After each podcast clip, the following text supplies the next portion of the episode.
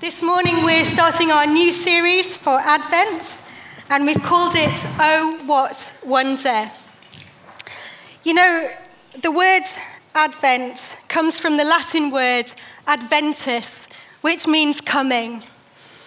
And Advent is a time of expectation, it's a time of preparation.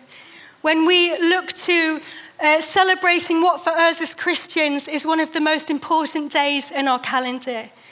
We look to celebrating and remembering the time when Jesus, our precious Saviour, came into the world.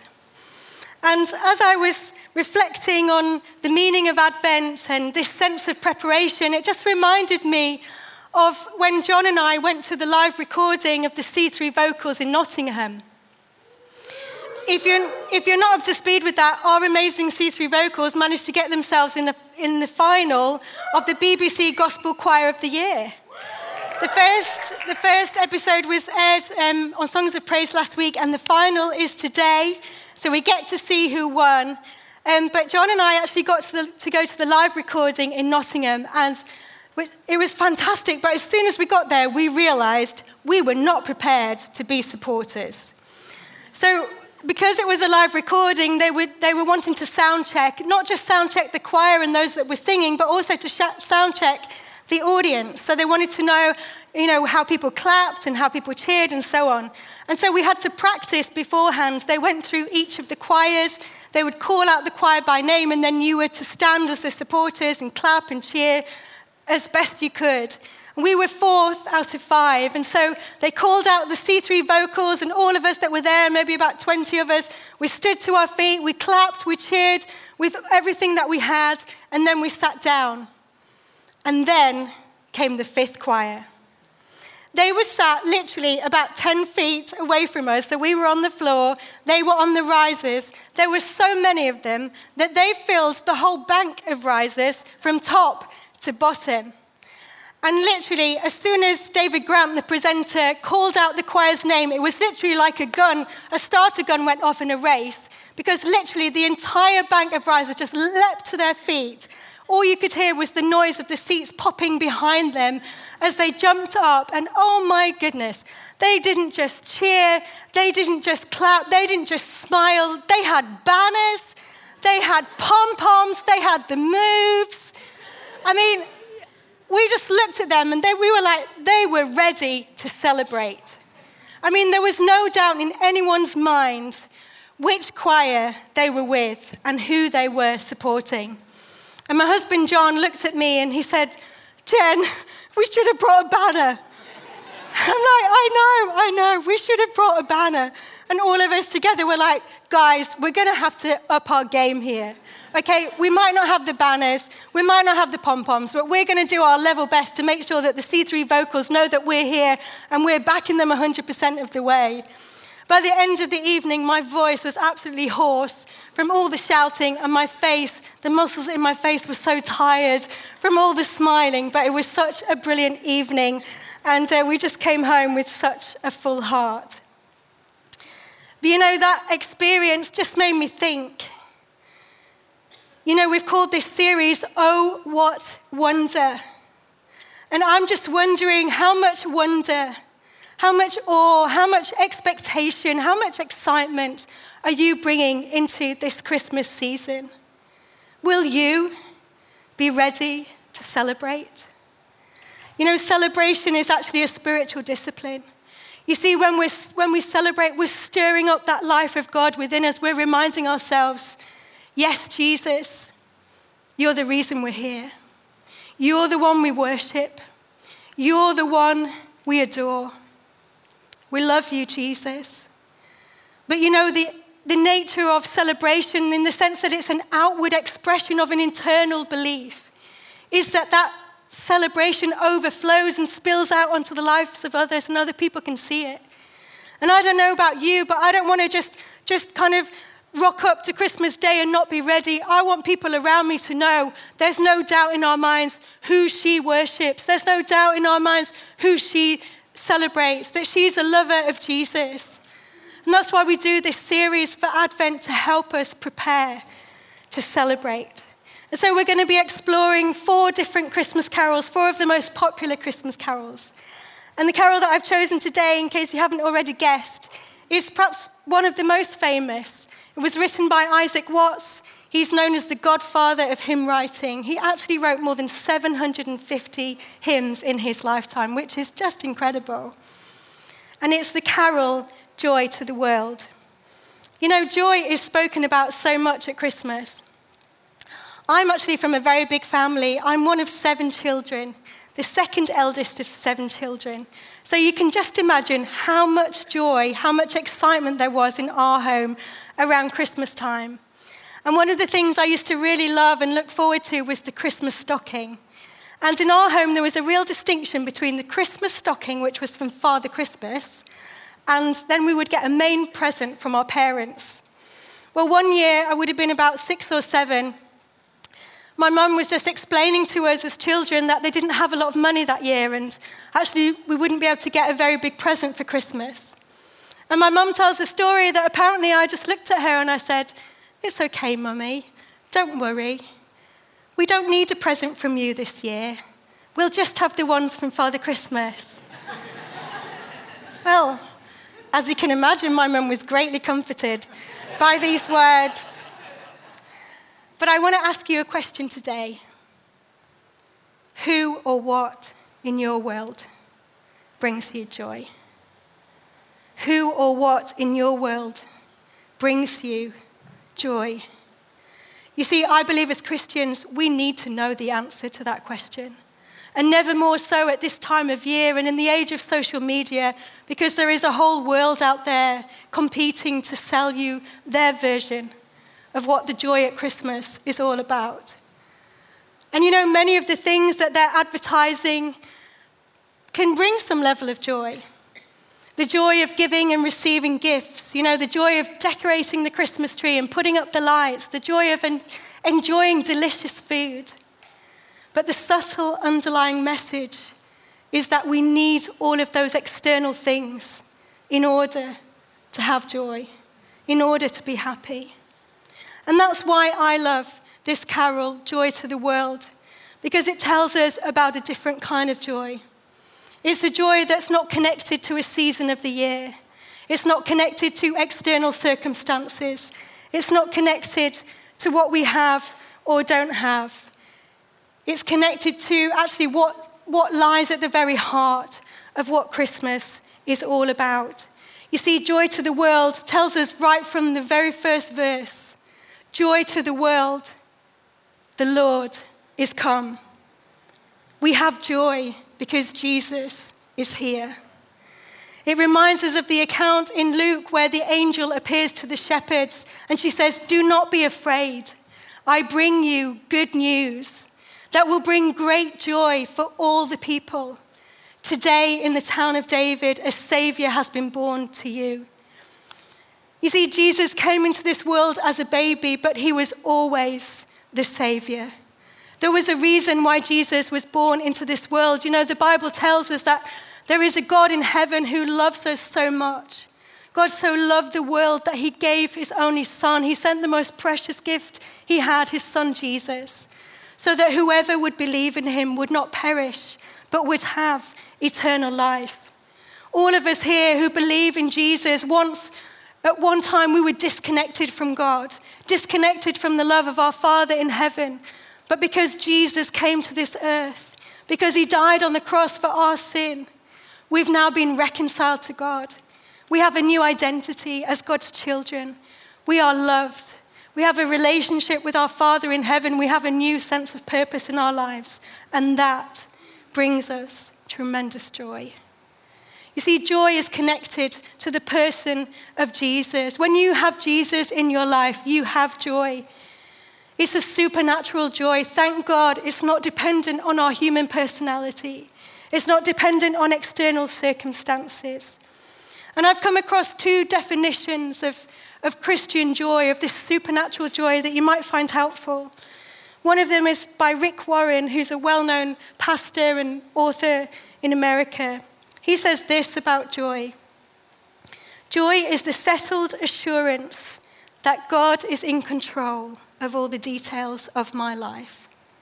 The quiet confidence that ultimately everything is going to be all right, and the determined choice to praise God in every situation. John Piper is also an amazing author and speaker. He says this about joy. He says, Joy is a good feeling in the soul, produced by the Holy Spirit as He causes us to see the beauty of Christ in the Word and in the world. Joy is a fruit of the Holy Spirit. What does that mean? It means that actually joy is a, is, a, is a byproduct of the life of Jesus, of the fact that we're Christians, of the fact that we believe in Jesus. Joy flows out of us. You see, joyless Christianity is a contradiction in terms. One of the last things that Jesus said to his disciples before he left this earth was He said to them, Stay connected to me, stay close to me. And the reason that I'm telling you this is because I want you to have my joy. I want my joy to be in you and your joy to be complete. You see, Jesus knew that we were going to need this joy. Oh, we were going to need it. You see, the Bible tells us that it's the joy of the Lord that is our strength. You know, Bill, Bill Johnson, who's a pastor in America, he says, if the joy of the Lord is our strength, then we're only as strong as our level of joy. I think that's really thought provoking, isn't it? It was joy that enabled Jesus to face the agony of the cross. It says, because of the joy set before him, he endured the, he endured the cross. But not only that, you know, we need joy. God has worked into our DNA as human beings that actually, for our healthy functioning as human beings, we need joy, we need laughter, we need humor, we need fun in our lives, don't we? I mean, He's given us the ability to smile, He's given us the ability to laugh because those things, we need those things. The Bible says that a merry heart does good like a medicine. How many of us could, could testify that, you know, how good it feels when we've just had this, the most belly laugh? When we've got tears of laughter pouring from our eyes, it does us good. It releases endorphins, it lowers our stress levels, it boosts our, our system, it lifts our spirit. We need joy. But not only that, you know, we are ambassadors of heaven. And heaven is a joyful place. Joy is a hallmark of heaven. You see, the kingdom of heaven is about righteousness, peace, and joy in the Holy Spirit. Joy is part of the character and nature of God. Do you know that God is so joyful? He's a God who sings. He sings over us. He sings over us. He delights over us. You know, we read in the New Testament about the story of the prodigal son, of a, a son who'd wasted and squandered half his, inher- his father's inheritance.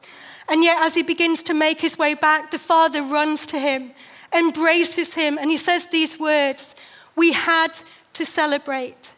We had to celebrate. He throws the biggest party because he says, My son was dead and now he's alive again.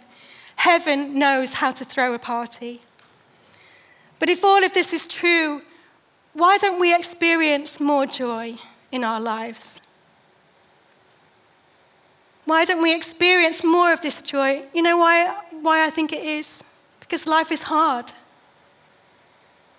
Life is hard, and life can knock the wind out of us. You know, as we go on, we can, we, as we face challenges and as we face struggles, we can stop expecting joy. We can stop looking for joy. And I know personally in my own life, I realized that I've neglected joy. I've focused on, on other things, maybe developing patience or kindness. Not that those things are wrong, but somehow maybe they seem more worthy than joy. I don't know, I don't think it's even been a conscious thing. But I just really felt in my own life that I've neglected joy. And in these last few years, I've felt God really challenging me and stirring me and saying, Gen, you need more joy. You need more joy. But it seems that I'm quite a slow learner because when Steve, our senior pastor, sent out the uh, preaching series to the preaching team and he said, Oh, which carol would you like to uh, preach from? this Advent, and immediately I knew, oh, I want to do Joy to the World because I really just want to grow more in this myself, and it would be a good opportunity to just develop that and be able to share that. And then I told my husband, John, and he said, Hmm, preached on that last year. Not only did I preach on it last year, I preached on it at Christmas last year. So I was like, okay, God, I get the message. More joy, more joy. So I want us to just look at how. How do we experience this joy? How do we access this joy? And I want to go back to the carol and just look at three keys that I believe we can see in the verses. The first key, I believe, is in verse 1. It says, Let every heart prepare him room. You know, the Christmas story tells us that Jesus was born in a stable because there was no room for him at the inn. And I want to ask you a question today. Is there room in your heart today for Jesus? Is there room in your heart today for Jesus? Because that's where true joy begins. I can still remember the first time that I opened my heart to Jesus. You know, I grew up as a Catholic. My parents were strict Catholics, so church was a non negotiable. And I had some level of understanding of God, but I certainly wouldn't have said I had a relationship with Him. But at the age of 17, my older sister and I, we were invited to a youth group at a local evangelical church. I mean, I never even knew such a thing existed.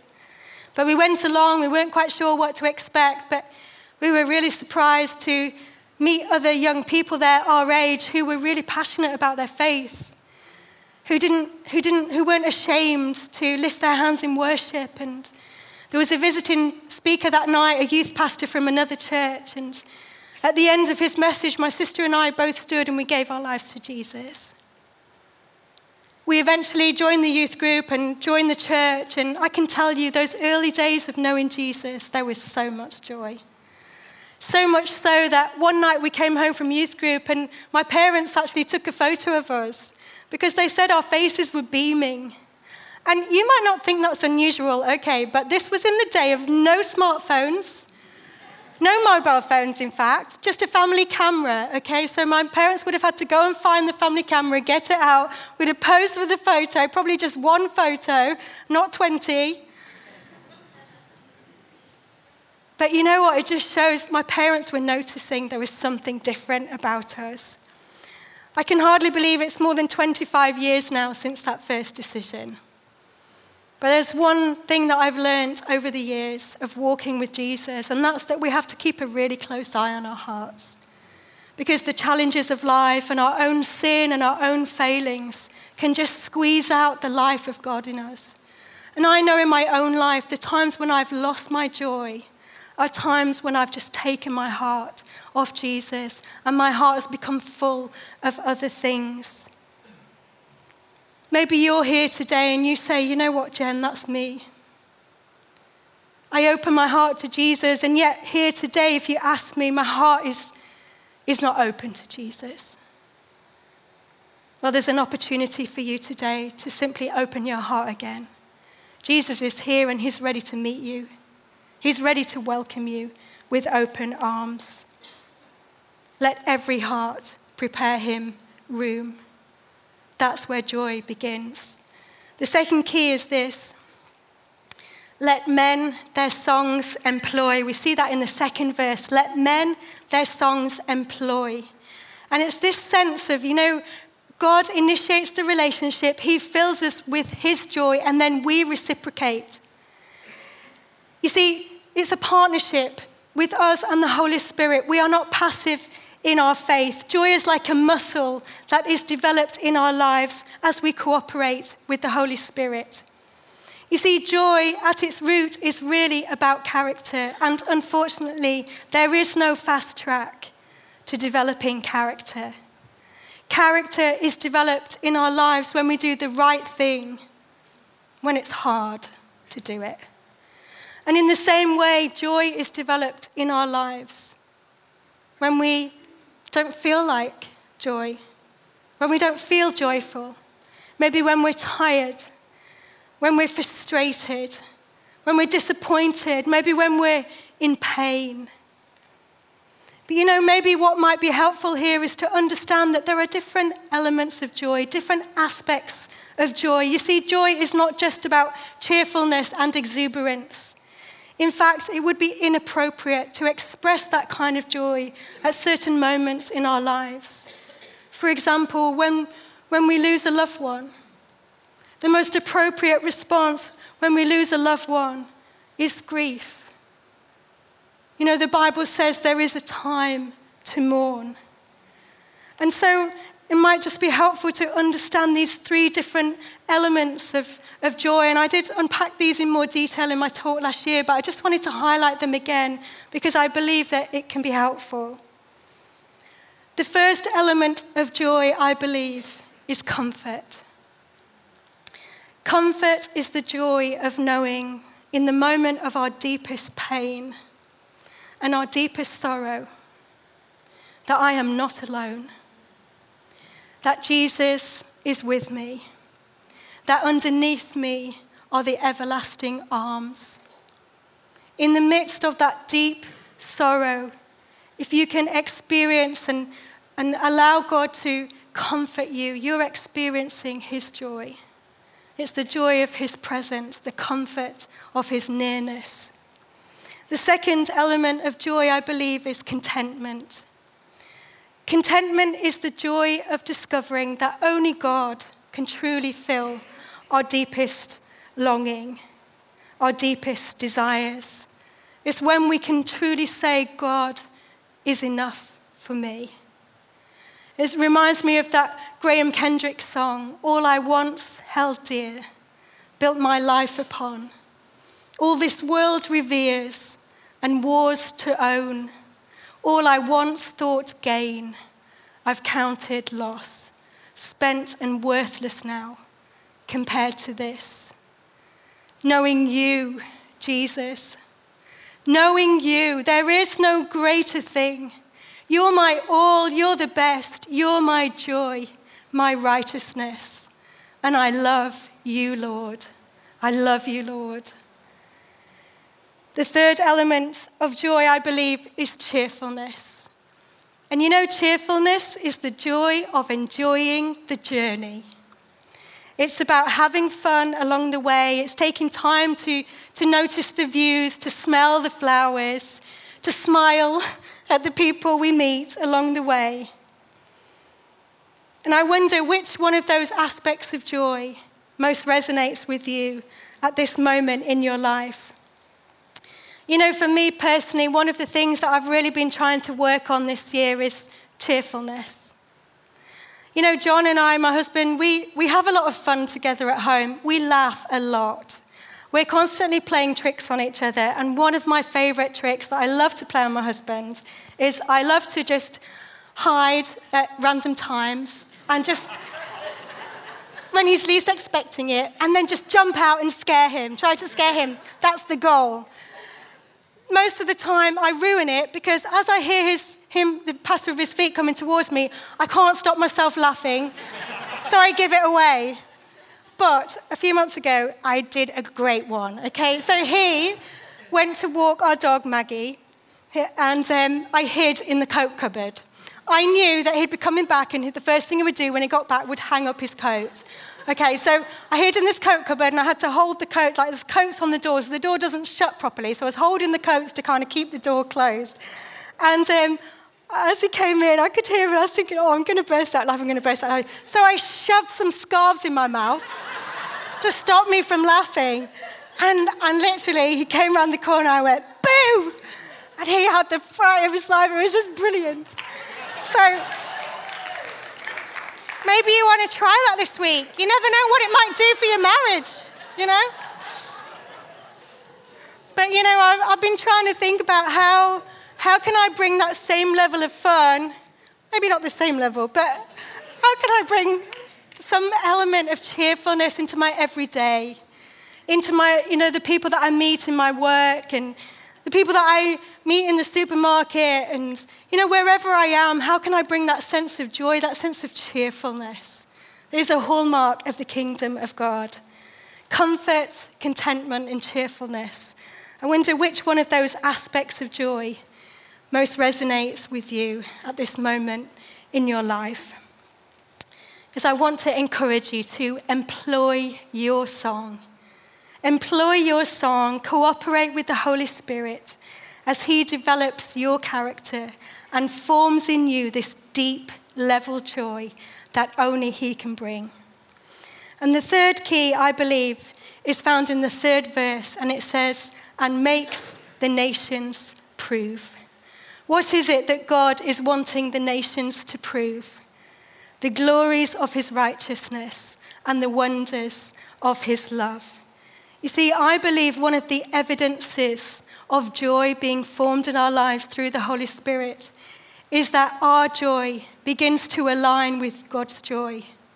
That the things that bring God joy are the things that bring us joy. And what brings God most joy? People. You and me. He wants to find the lost, to seek out and find those who are lost, those who are disconnected from Him. He's the good shepherd who leaves the 99 to go after the one. And I believe that as we experience this joy, we'll have this deepening passion and desire to see the lost found. And you know, over Christmas time, I believe Christmas is such a, a key time. It's such an amazing time to actually reach out to those in our world that don't know Jesus and to invite them. You know, we've got five services, five, five Christmas concerts over the Christmas period, and I want to encourage you to be thinking about who you can invite. Who can you invite? Who can you bring? And you know, as I was preparing, I just really felt God say to me to say to you that maybe there's people in your world and you've asked them time and time and time again, and they've said no. Ask them again. Ask them again. You see, the Bible says that the fields are white unto harvest. What does that mean? It means that there are people out there that are longing to meet Jesus. They don't know it yet. They need to meet Jesus, they need this Savior. And God is looking for us. We are not passive in our faith. He's looking for us to partner with Him and to bring in the lost, to bring in those people in our world that don't yet know Jesus so they can come into a context like this and they can hear there is a God in heaven. Do you know why you were born? There is a God in heaven who chose you before you were born, who knew you. Don't we want others to hear that message? and to experience the same joy that we have experienced. Christmas is, a, is such a great opportunity to actually see that joy of others coming to know Him. As we conclude, you know, you may not know this, but Joy to the World was actually never meant to be a Christmas carol. It became that, it evolved into that over the years as other composers, contributors got involved, but it never started out as that. Actually, it was based on Psalm 98, which talks actually about the second coming of Jesus. You know, Christmas is a time when we celebrate the first coming of Jesus, but Jesus is coming back. He's coming again. And you know, our joy as Christians is not just connected to what Jesus did. It's not just connected to his presence in our life, his faithfulness, and his ongoing love. It's also connected to the future. There's a future joy that awaits us as Christians, the joy of spending eternity with Jesus. You see, one day Jesus is coming back for his church. And he's going to take us with, her, with him to heaven. And you know what? In heaven, there is only joy. Never ending joy. You see, the Bible tells us there will be no more tears, there'll be no more pain, there'll be no more sorrow, no more suffering. So we have this future joy. And as we close, I, I just want to play this beautiful song by Matt Redman. And I want to invite you to just rest, just sit in the presence of God. Jesus is here. He's here. And if you'll allow Him, He wants to draw near. He wants to encourage you. He wants to remind you, You're so precious to me. I have not forgotten about you. You may feel forgotten, but I have not forgotten about you. And I just want you to allow God to minister to you as we consider this future joy.